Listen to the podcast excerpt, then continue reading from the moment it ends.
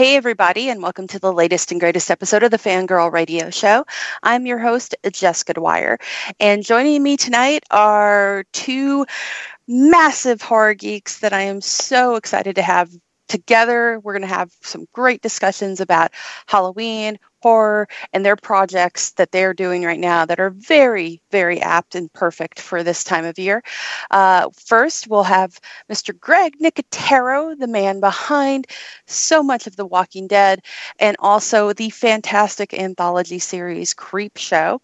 And joining us will be Mr. Mark Meer, the man behind October the character, not the month, but maybe the month. I don't know. He's a little eternal. Um, but Mark also is doing a fantastic one man show.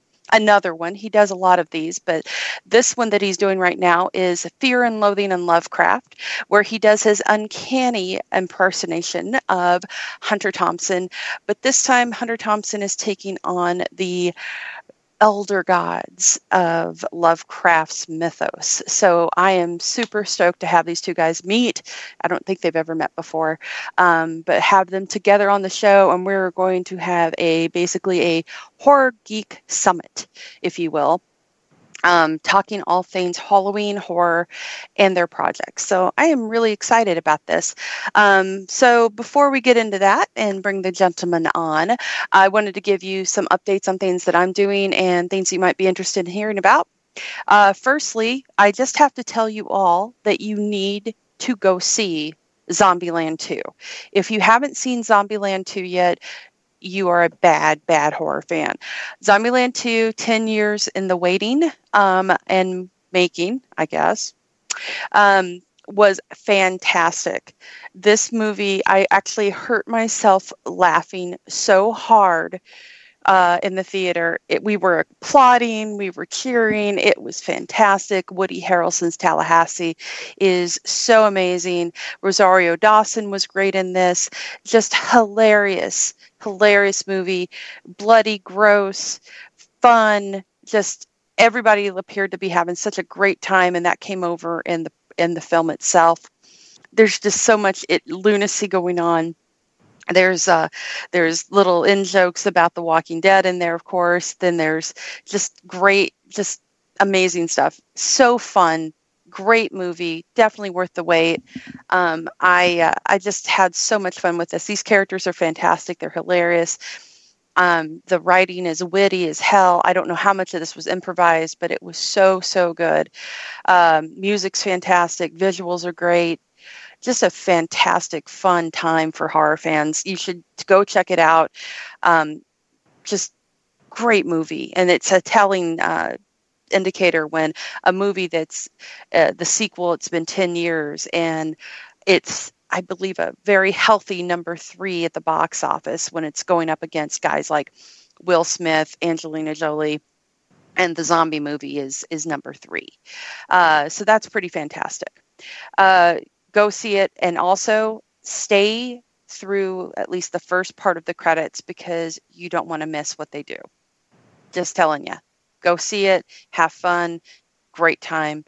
Um, also, I just wanted to let you guys know uh, my my film, uh, In Search of Darkness, is um, being pre-sold right now. You for a it's a fantastic set. It's got a poster, an enamel pin of our little boy icon watching the horror movies. And it comes with a postcard and a Blu ray, and it is four hours, a little over four hours long. Blu ray has all sorts of extras, including a commentary track with myself, the director, um, David Weiner, Robin Block, and Heather Wixson um, giving you some insight on the project and our love of 80s horror. There's all sorts of people in this, including Tom Atkins, Greg Nicotero, um, and a bunch of other fantastic people from the 80s and now, and YouTube. James Rolfe's on there. Um, Dead Meat James is on there. Uh, great, amazing time making this thing happen.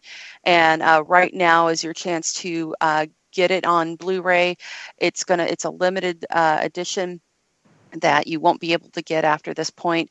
And also, if you buy it now, your name gets in the credits. It's $59.99. Some people are freaking out over that price point. You shouldn't. It's worth every penny, especially when most Blu-rays that are like two hours only are costing you $30 right now. This is four hours semi with extras. Uh, on top of that, and you get all those goodies. And uh, it's so good um, the reviews are coming in. We're so excited and happy with, with the reception it's getting. Um, if you go to 80shorrordoc.com, you'll be able to find it on there, 80shorrordoc.com. Um, we did our premiere at Beyond Fest, and it was so amazing to be a part of that. Uh, just God, that theater was beautiful. It was at the Egyptian, and um, it was packed. And we had a panel of, of 80s icons there, including Barbara Crampton, Caroline Williams, Kelli Maroney, um, Mick Garris, Brian Yuzna. It was just amazing. So uh, I want you guys to be aware of it. It's going to be available uh, to order through midnight on Halloween. So you have a little bit of time left to get it. Um, I think you'll love it. I, it's if you're a fan of 80s horror, if you're a fan of movies, if you're a fan of horror movies, you should check it out. Um, as I said, I just had a blast helping get this to together and getting these people brought together as a group. It's so fantastic. So definitely check it out. And so now I am going to go get our two bros of horror. They're not horror bros. There is such a thing as horror bros. These guys aren't horror bros they're hard geeks just like us and they're fantastic and they are very talented so i'm going to go get our guests and we will be back so, everybody, I am very thrilled to have my um, assembly of horror geekdom here with me. Um, we have Mr. Greg Nicotero, the man behind the fears and scares of The Walking Dead, not to mention the amazing anthology series Creep Show that is now on Shudder. And uh, Greg, thank you for joining us. It's my pleasure. Thanks for having me. And also with us is the man of many monster faces and the man who created October, the character, not the month. Although, as I said, I think he's a vampire himself, so he could have had something to do with it. Mr. Mark Meer. uh, hello. Uh, thanks for having me, and I'm very honored to be on the same show as Greg Nicotero. It's very awesome. Oh, I was just going to say the same thing. oh, well, thank you, Greg. Well, I, I, I was going to bring this up later, but I have to tell you, Greg, Mark did a, a show called The One Man Walking Dead, where I did, yes. a one man show where he played the victim and all of the zombies, too. So it's pretty impressive.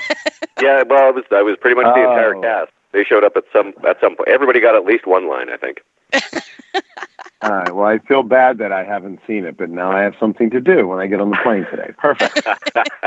well, if you if you ever find yourself at a Canadian Fringe Festival, then please feel free. awesome. Oh man, I Excellent. see. These guys are going to end up married before the end of the show. I'm just telling you right now, it's going to happen. yeah. Uh, so my first question I wanted to ask you both was um, because you know, uh, Greg, you you grew up on the East Coast, uh, Mark's in Canada, but I wanted to check and see with you guys, growing up, what did Halloween mean to you? Because you're both, you know, you're both mask guys, you both love horror. Um, what really kind of um, made Halloween for you when you were younger and growing up? Well, you know, it all it all started with just for me my love of Universal monsters. You know, I mean, my my mom is quite convinced that the reason I am the way I am is because she read Dracula when she was pregnant with me. So she's convinced that um, that that's why I'm I'm the way I am. But so it was always like a great opportunity to dress up. You know, my dad's a doctor, so he would bring bandages home from the hospital, and I would dress up as the mummy one year, and then I would buy my Don Post mask, and my mom would make my Wolfman costumes and stuff. So it really was just something that I, I always looked forward to. It wasn't even so much about the candy; it was just about the costumes and the monsters. That was what really uh, that was what really always did it for me. So, Mark, what about you? Uh, well, of course, I grew up in Canada, so my Halloweens often involved uh, a coat being incorporated into a costume. and uh, yeah, so you you either had to pick a costume that a coat would fit under, or a costume that uh, could somehow use a coat, or you'd just be you know a skeleton wearing a coat, uh, and that's. that, that's what, uh, in large measure, childhood Halloweens in Canada were like. we we often get snow on the ground uh, before Halloween where I am, and uh, funnily enough, my uh, my father was also a doctor. Uh, so I think, yeah, the uh, being around, you know, uh, uh, little models of organs and things like that. That probably helped influence my macabre outlook as a kid. And of course, I, uh, as you know, Jessica, I also had early exposure to a television show called The Hilarious House of Frightenstein, which was a bizarre and psychedelic kids show that was shot in the early 70s up here in Canada, and it played in syndication for years and years. So yeah, I'd say uh, having monsters as my childhood friends probably uh, influenced me to really like Halloween. So, Greg, I was going to ask you: Have you ever heard of that show? Because this is totally your jam. I have. You no, had? Yeah, I've totally heard of that show. I yeah, have. yeah. You know, I mean, there were there were a few. You know, there were a few shows like that. You know, and again, being on the East Coast, it was. you know, you had Zacherley, and you had uh, in Pittsburgh, of course, it was Chiller Theater. So the show I watched was uh, hosted by Bill Cardille, who played the reporter in Night of the Living Dead, Oh, and wow. he would play he would play double feature horror movies every Saturday night until SNL came on, and as soon as SNL came on, then they would push the horror movies to after SNL wrapped uh, or wrapped uh, finished up. So so you'd have to wait till one a.m. to even see any monster movies um, after like the late seventies. So that was a real that was a real bummer. But you know my my my parents were huge movie buffs and still are. My grandparents, you know, my grandfather, he had would go to Sears and buy all the Super 8 horror movies, and we would play them forwards and backwards. So you'd watch The Creature from the Black Lagoon, like the Castle films, the eight the eight minute digest version. And right when we would get to the end, we would just put it in reverse and watch the entire movie backwards. So the creature would jump out of the water onto the boat. And we did that over and over again for years. I still have all of the Super 8 movies. So I always felt like that was a huge, a huge influence was just being able to, and this was, you know, I mean, Mark knows this and you know this, but, you know, like before video, before home video, there were only two ways that you could ever see monster movies. One of them would be you'd have to get the TV guide that would show up at your house and you'd have to scour it to see when a movie was playing and circle. and you'd have to be home and, and circle it, and then you'd have to be home and you'd have to be in front of the TV.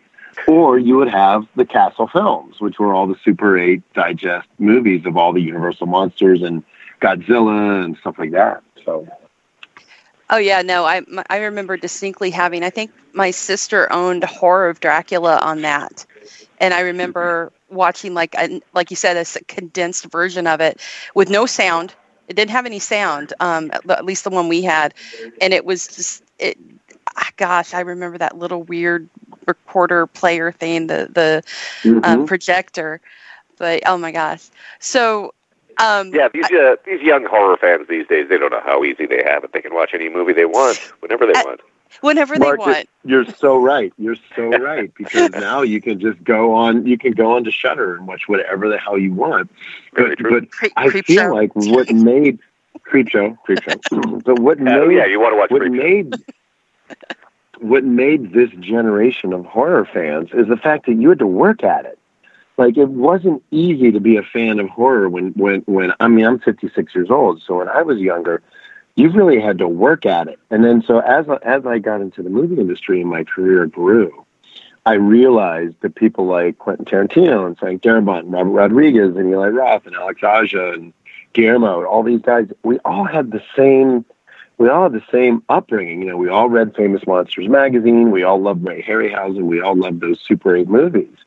And I feel like that's sort of what bonded all of us together with this with this sort of undescribable love for um, for what's going on in, in the horror genre. And I and I feel like that's what shaped a lot of today's modern filmmakers was you know, was that love of monsters and that, you know, sort of forbidden, you know, again, it was also, and Mark can probably attest to this, like people thought you were weird if you liked horror stuff when you were younger, when I was younger, you know, people were like, ooh, why do you watch that? Like they think there was something wrong with you if you loved horror movies. Well, and I yeah, I can up I can definitely attest to that. when I grew up in a little podunk area of southern Illinois where I was the only like girl that wore all black and had a you know like rock and roll t-shirts and things and I read Fangoria. So I had like triple strikes against me where I lived. Um, and it, you were you were the weirdo. They called you a satanist and all this other crap Yeah. and and uh, the other part of that too was uh, the v- video stores. I miss them. I loved going there and doing the the search of going down the aisles and talking to people while you're you know figuring out what movie to pick. And and it was it was so neat and kind of like this experience of bringing people together that had the same interests because when you ran into somebody in the horror aisle you're like hey did you see this? This is a really great flick. We don't have that anymore You know, you should really come No. to Edmonton because we have an amazing video store here that's all horror and cult movies uh, called The Lobby. Uh, Kevin Martin is the guy who runs it, and he's he's he's determined to be the last video store on earth. he's going to have to compete with that blockbuster that's in uh, Bend here in Oregon. Because that thing is never dying. I think they're they're actually uh, like uh, getting letters from the uh, Blockbuster Corporation or something to you need to take that down, and they won't do it. Yeah, Kevin's is actually it's a little small, independently owned uh, little horror uh, video store, and he's actually there. There've been a number of uh, little films made about it, uh, including, I believe they did a segment in the ABCs of horror uh, at one point. M is for magnetic tape, I think was uh, was their uh, test. And uh, and there, there's Awesome. also been uh, making the festival rounds a little uh, a little thing called the Last Video Store. That's fantastic. Oh, cool. Yeah. So, um, for both of you in the in the realm of Halloween, what was your what is your favorite memory of Halloween? Growing up, or even late, even today, even uh, in your elder years, as we're all so freaking old. Uh, Uh, you know, the- I, I, I don't. I go ahead. Go ahead, Mark. oh no, please, Greg, go ahead. No, I, I would just say it's it's hard to really pinpoint one particular Halloween memory because they're all so different. Um, you know, I mean, I, I Todd Masters, who's a makeup effects artist, who's a good friend of mine who who lives in uh, Vancouver. He, his was sort of like the Halloween party for years that that you would go to, and I think Rick Baker had a Halloween party once. Um, and I think when you when for me when you get to when you get to go to a party with other makeup effects artists and other performers and other actors and stuff and and you really get a chance to see like what they came up with what their imagination created i mean it's always fun i mean i love even now when we're working on the walking dead everybody wants to know what i'm going to dress up as for halloween because every year i dress up whether i'm in prep or i'm directing i have to wear a costume on halloween day so I, I always loved being around other creative people and seeing what their costumes are. But like the Rick Baker Halloween party that I went to, and then the Todd Masters party, they were always so much fun just because you were surrounded by like minded people who really spent, you know, like four months thinking about what their costume was going to be. Um, I always kind of loved that. I can only imagine a Rick Baker Halloween party because just his Instagram account and Twitter account alone makes me cry at how good the stuff is he's doing. Even just just as Yeah. just to, to mess around, he just it's like, oh my god, look look what you did to your your daughter. Yeah, I know. It's crazy. Mark, what about you? Uh, well, as mentioned, uh, well, I, I, for for starters, I'm just uh, geeking out here, also imagining a Rick Baker Halloween party. Exactly. Uh, but uh, but my favorite Halloween memory is quite easy because I was married on Halloween. That's right. I keep forgetting. I, Oh. that's right. I knew he was. I should have known he'd say that. That's fantastic. Then, did you guys dress up when you Oh got yes, married? yeah. It was a it was a full Halloween wedding. Everyone was in costume. Uh, the the guests, the bridal party, uh, the uh, lady who performed the ceremony. Yeah, every everyone was in full costume. And of course, we have a big. Uh, we uh, for many years we'd have a big Halloween party every year, and we've been doing Halloween tourism as a little uh, Halloween getaway. Uh, for the last few years, going to Salem, went to the Greenwich Village Halloween Parade, uh, and those those have all been great. Uh, but the first, well, you know, the the Halloween we were married, Halloween 2001. That's one that's always going to be special. I have to ask, what were You're you so you're so much smarter than me. Why the heck did I not think of that? I always remember my anniversary. That's true. We That's can't right. get out of that one. That could be both good and bad. Um, but what were you guys dressed up as? I, I I'm dying to know. And and who married you? What what married you? Uh, well, uh, we were married by the sort of autumn incarnation of Mother Nature, and uh, that was a friend of ours named Neon, and uh, she's a makeup artist here in town. And when we announced that we were getting married, she uh, piped up and was like, "I'm I'm able to perform ceremonies." So yeah, we we immediately uh, booked her for that. Uh, let's see, our costumes. I wasn't anything specific. I was sort of in a Sleepy Hollow era kind of outfit, uh, you know, with the high boots and the the breeches and the the tailcoat and all that. Uh, I had sort of gray makeup, uh, uh, red red contact lenses, red contact lenses, and uh, I then sort of a paper mache mask that I could either wear down or up on my head like a crown. And Belinda was the Snow Queen from uh, The Lion, the Witch, and the Wardrobe. But this was Oh, before the movie, so she she had her own interpretation of that. That sounds amazing. Yeah. I think a lot of people are leery of getting married on Halloween because of the crow. But but I think that's fantastic. yeah, oh yeah, there's that. And and of course our our bridal party, you know, I had my best man shaved his head to play Nosferatu and we oh had my various god. demons and werewolves and Wow. whatnot. And Fidel Castro. That's random. it certainly was. That's fantastic. So, um, so from I want to get an opportunity here for both of you to um, pimp the things that you're doing and ask you a couple questions about it because you're both doing really fantastic things right now. Um, so I'm going to start with Greg because I freaking love Creep Show. I I mean Thank you you. you you got Jeffrey Combs to play a Nazi fighting werewolves, which is Yes. just like a fever dream of mine come to reality. Um, can you talk about casting this because you're getting some amazing people in there like Tobin Bell, you've got Giancarlo Esposito, Jeffrey Combs. Can you talk about like casting this? Well, you know, I mean, that's. I, I think that was one of the few instances where I literally pulled out my phone and started reaching out to all of my friends because I figured one of one of two things. Number one would be, it's only three and a half days, so like, how hard could it be to like give up three and a half days to come and do something?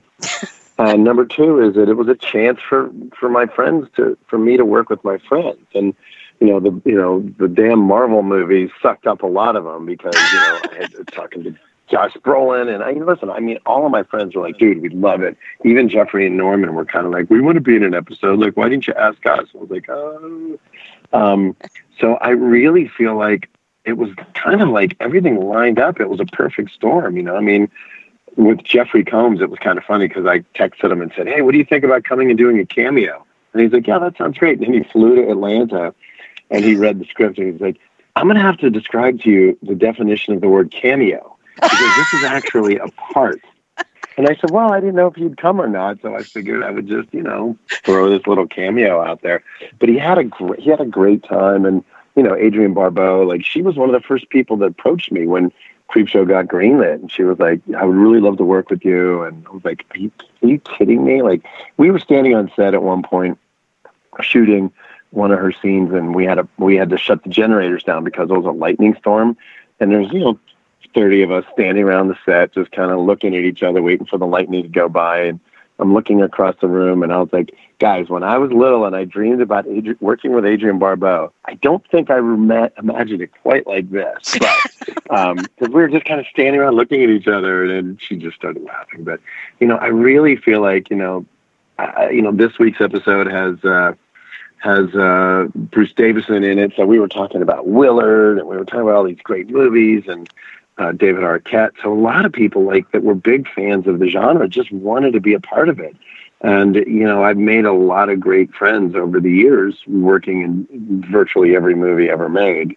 So uh, that was a huge that was a huge benefit and a huge help because you know, having come up as a makeup artist, I had already created great relationships with a lot of these guys. You know, Giancarlo was always like, Greg created my Gus Fring makeup. Like, I would do whatever he wanted. And so he came down and Tobin came down and, you know, we, we had a great time. And I really, I was really grateful to the, to all the actors that we got. Cause listen, you know, we had three and a half days to shoot a segment and it was hard. And I'll tell you, it was one of the hardest things I had ever done. And I felt just sort of the weight and the pressure and, you know, and when the show premiered and everybody said, man, oh man, like we feel every ounce of passion that Greg put into it and so much heart. We know exactly where the show's coming from. Like that's all I needed to hear. Like that's all I needed was, was I just really, really wanted people to know that this project was really important to me because of George and because of everything that Creepshow meant to me. And it all came through on on screen, and that's all I could have ever wanted. So to me, I'm, you know, I'm beyond blessed. Well, and it, it also holds that vibe of like uh, Tales from the Dark Side and, and and the original Creep Show too. Like, I I really just love the look of it and how you kept the comic book aesthetic to it too. Um, and I, I I have to tell you, I love the finger. I think the finger might be my favorite episode just because it's so bizarre and weird. And DJ did such an amazing job. I wasn't expecting amazing. that. I wasn't expecting listen, that he, kind of talking to the camera he, thing. he he well listen, David J. Schow wrote a great script, and that was actually one of the first stories that we had optioned. Um, and uh, you know, honestly, what was kind of funny is the network really didn't understand the episode. They had a little, they were kind of like, we're not really sure about this one. And I was like, are you kidding me? Like, I want people to wear like Bob for President t-shirts. um, because I felt like it was such a, it was such a slam dunk, that one. But, um, you know, DJ came in and, and did an unbelievable job. And, and, you know, he and I got along great. And he literally was like, dude, you know, this is like, being able to work with someone like you whose mind just uh, just exudes this creative inspiration you know he he said he left he left the set feeling like he was he was a better artist because of our collaboration. And that's how I felt too. So it was kind of great that we both got something amazing out of it. And, and I'm I'm loving that people really dig the people really dig the episode because it was a blast Oh, that was it was so fantastic. And by um, the way, all stop mo- all stop motion too. There was no CG. That was all stop motion. The God, wide shots. So I, I wanted to keep. I wanted it to have that that vibe, man. Well, and your werewolves were so good too in the in the um, in the Nazi episode. You, I, I love I love the fact that you're a part of this because every special effect in it, and I know is going to be quality, and and that's just fantastic. And it's I know you're going to go as well, practical thanks. as you can. Um, so one more question to you, and then I'm going to give. I want to talk to Mark about the new one man show he's doing. Um, what stories would you like to see tackled in the future? Because I know I think you have six episodes the first season, or is there more? Yeah, no, there's six episodes. There's twelve stories. Mm-hmm. Um, and then you know we're we're we're talking about stories for season two right now, even though we haven't officially pulled the trigger. But you know we've been taking some submissions. There was a couple scripts and some stories that that I read last year that we didn't do, that I'm hoping that we can revisit. But you know. Um, I'm really sort of, uh, you know, I, I, was really happy with all the stories that, that, that we optioned, and you know, going out to guys like Joe Hill and Steve King and Joe Lansdale, and then you know, some of the newer writers that we had and John Esposito and, uh, you know, I really, I really liked sort of going, going for some of the, some of the vets and some new, some new blood as well. And I think we're going to continue that. Um, I was curious to see if you were ever going to do like a, a way classic story, like either maybe even a Lovecraft one or a Poe, just for uh, fun on that in the show. Well, you know, the Lovecraft, we, we did talk about a Lovecraft story, and I have I have a story that that I wrote actually um, that may end up becoming an episode that was that ha- was very sort of Lovecraftian, um, but uh, but you know we got a lot of we got a lot of submissions already, and just kind of looking for some fun stuff well, you could. You're the boss. You could get heroes in there. I think. I think I could too. I but but I, uh, I think I can pull that off. I think I think you know a guy. So uh, Yeah. speaking of Lovecraft, Mark, I Yes. want to talk to you about Fear and Loathing in Lovecraft, which I'm still I'm mad that I can't see this yet because I don't I need video. I need a video version of it because I have to get to Edmonton to see this damn thing. Well, But- you know, live theater is an ephemeral art form. It's true. Um, but could- Although I have to say, just before we go on, I Yeah. cannot wait to watch Creepshow because I was such a huge fan of the uh, the original movie, and uh, and I cannot wait to see uh, the series that Greg's uh, putting out. Also, I I just got to do the Creep Show house at Halloween Horror Nights uh, down in L.A. Uh, last month, and it was amazing. It was easily one of my favorite houses, and I loved how it blended the original movie with the new series. Fluffy was in there, wasn't she? Yeah, oh, Fluffy was there. Yes, Fluffy was. Fluffy was there. Fluffy has been on my shoulder. Greg brought Fluffy to a HorrorHound weekend um, back when we went to, I think it was in Pittsburgh, and he had Whoa, Fluffy on the Original table. Fluffy, really? I think it was the original, Greg. Yeah, it was. Uh, I got the original molds from. Uh, I got the original molds from Tom because he had given me one uh, a casting of Fluffy when I was, you know, 20, 20 years old or 19 years old. So we ended up remolding it and casting the teeth from the original puppet. So we made. I think I made like three, three Fluffy heads using some of the original pieces and molds and stuff. So Tom has one, and then I have one. I can't remember where the third one is, but we made a couple fluffy heads. It's in a box somewhere. A wooden No, I know exactly where. I, yeah, yeah, exactly. But I wanted to uh, talk to you about this, Mark, because uh, I had read this book and it just blew my mind. And it's a meshing of two of my favorite things, which is Hunter Thompson and H.P. Lovecraft. And you went and you made a one man show out of this. You wrote a script and you created this theatrical experience. And you play all the characters, including Cthulhu. Oh, Talk yes, about, Cthulhu shows up. please talk. well, of course, the book that you're mentioning is uh, The Damned Highway, Fear and Loathing in Arkham by Nick Yes. And Brian Keene.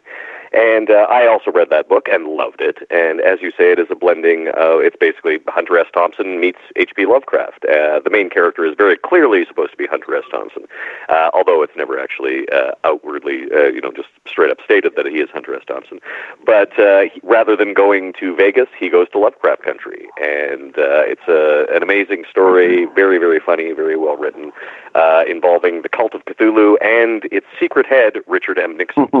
Uh, so yeah, just a, it's a great book. I loved it, and uh, Brian and Nick were kind enough to grant me the rights. Uh, so I adapted it, uh, working with my director T.J. Dawe, and uh, yeah, we uh, we put it up at the Fringe Festival this year uh, to great success. And I am looking at touring it, so uh, with any luck, it it may be in a city near you at some point. Amazing. So let me know because if you're in my if you're in my neck of the woods, I want to come see it. For sure, but yeah, I actually I I've been fortunate enough that I did uh, One Man Walking Dead uh, down at Dad's Garage Theater in Atlanta.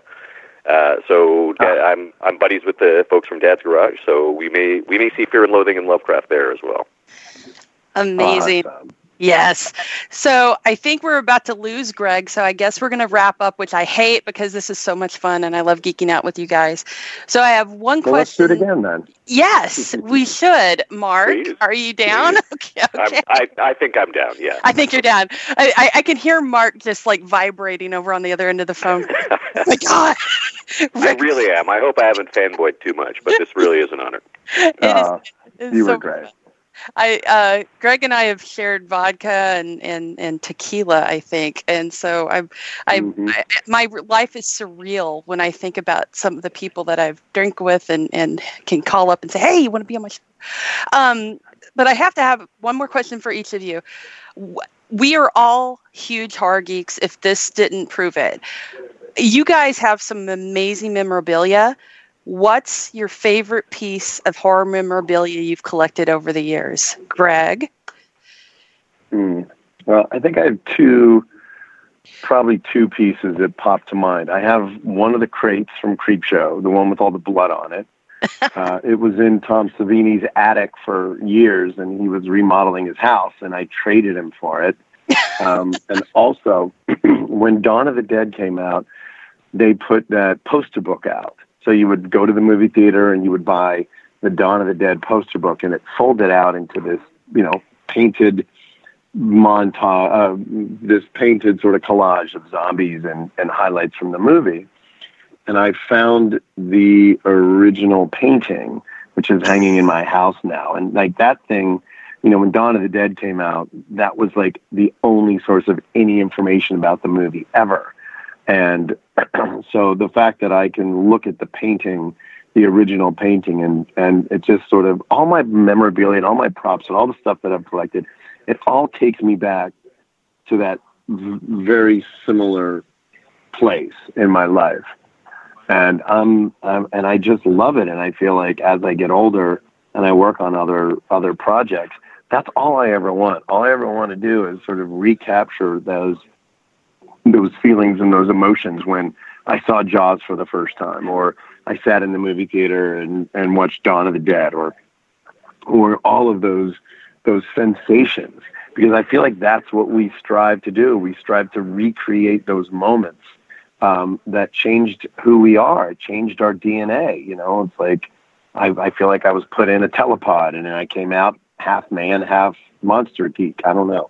Um, and I kind of love that. And that's, I, I feel like that's what I do. And that's why I spend billions of dollars on eBay um, buying toys that I had when I was a kid because I, I really want to, I, I want to embrace and recapture those sheer moments of inspiration. There's no shame here, sir, when it comes to spending money. Good. None, none. Mark, Mark, and I have agreed. There's no shame. There um, is no shame. There is no shame. So, Mark, what is your favorite piece of horror memorabilia that you own? Well, first of all, let me say that there's obviously no way in hell that uh, my collection will complete will compete with Greg Nicotero's collection. But uh, actually, our favorite piece uh, is actually Belinda's because I, I got it for her for our 10th anniversary. Aww. It's a prop replica. Uh, well, not replica. It's a, a, a prop recreation of the Necronomicon, uh, not the Evil Dead one, but like a Lovecraft one that was used in a.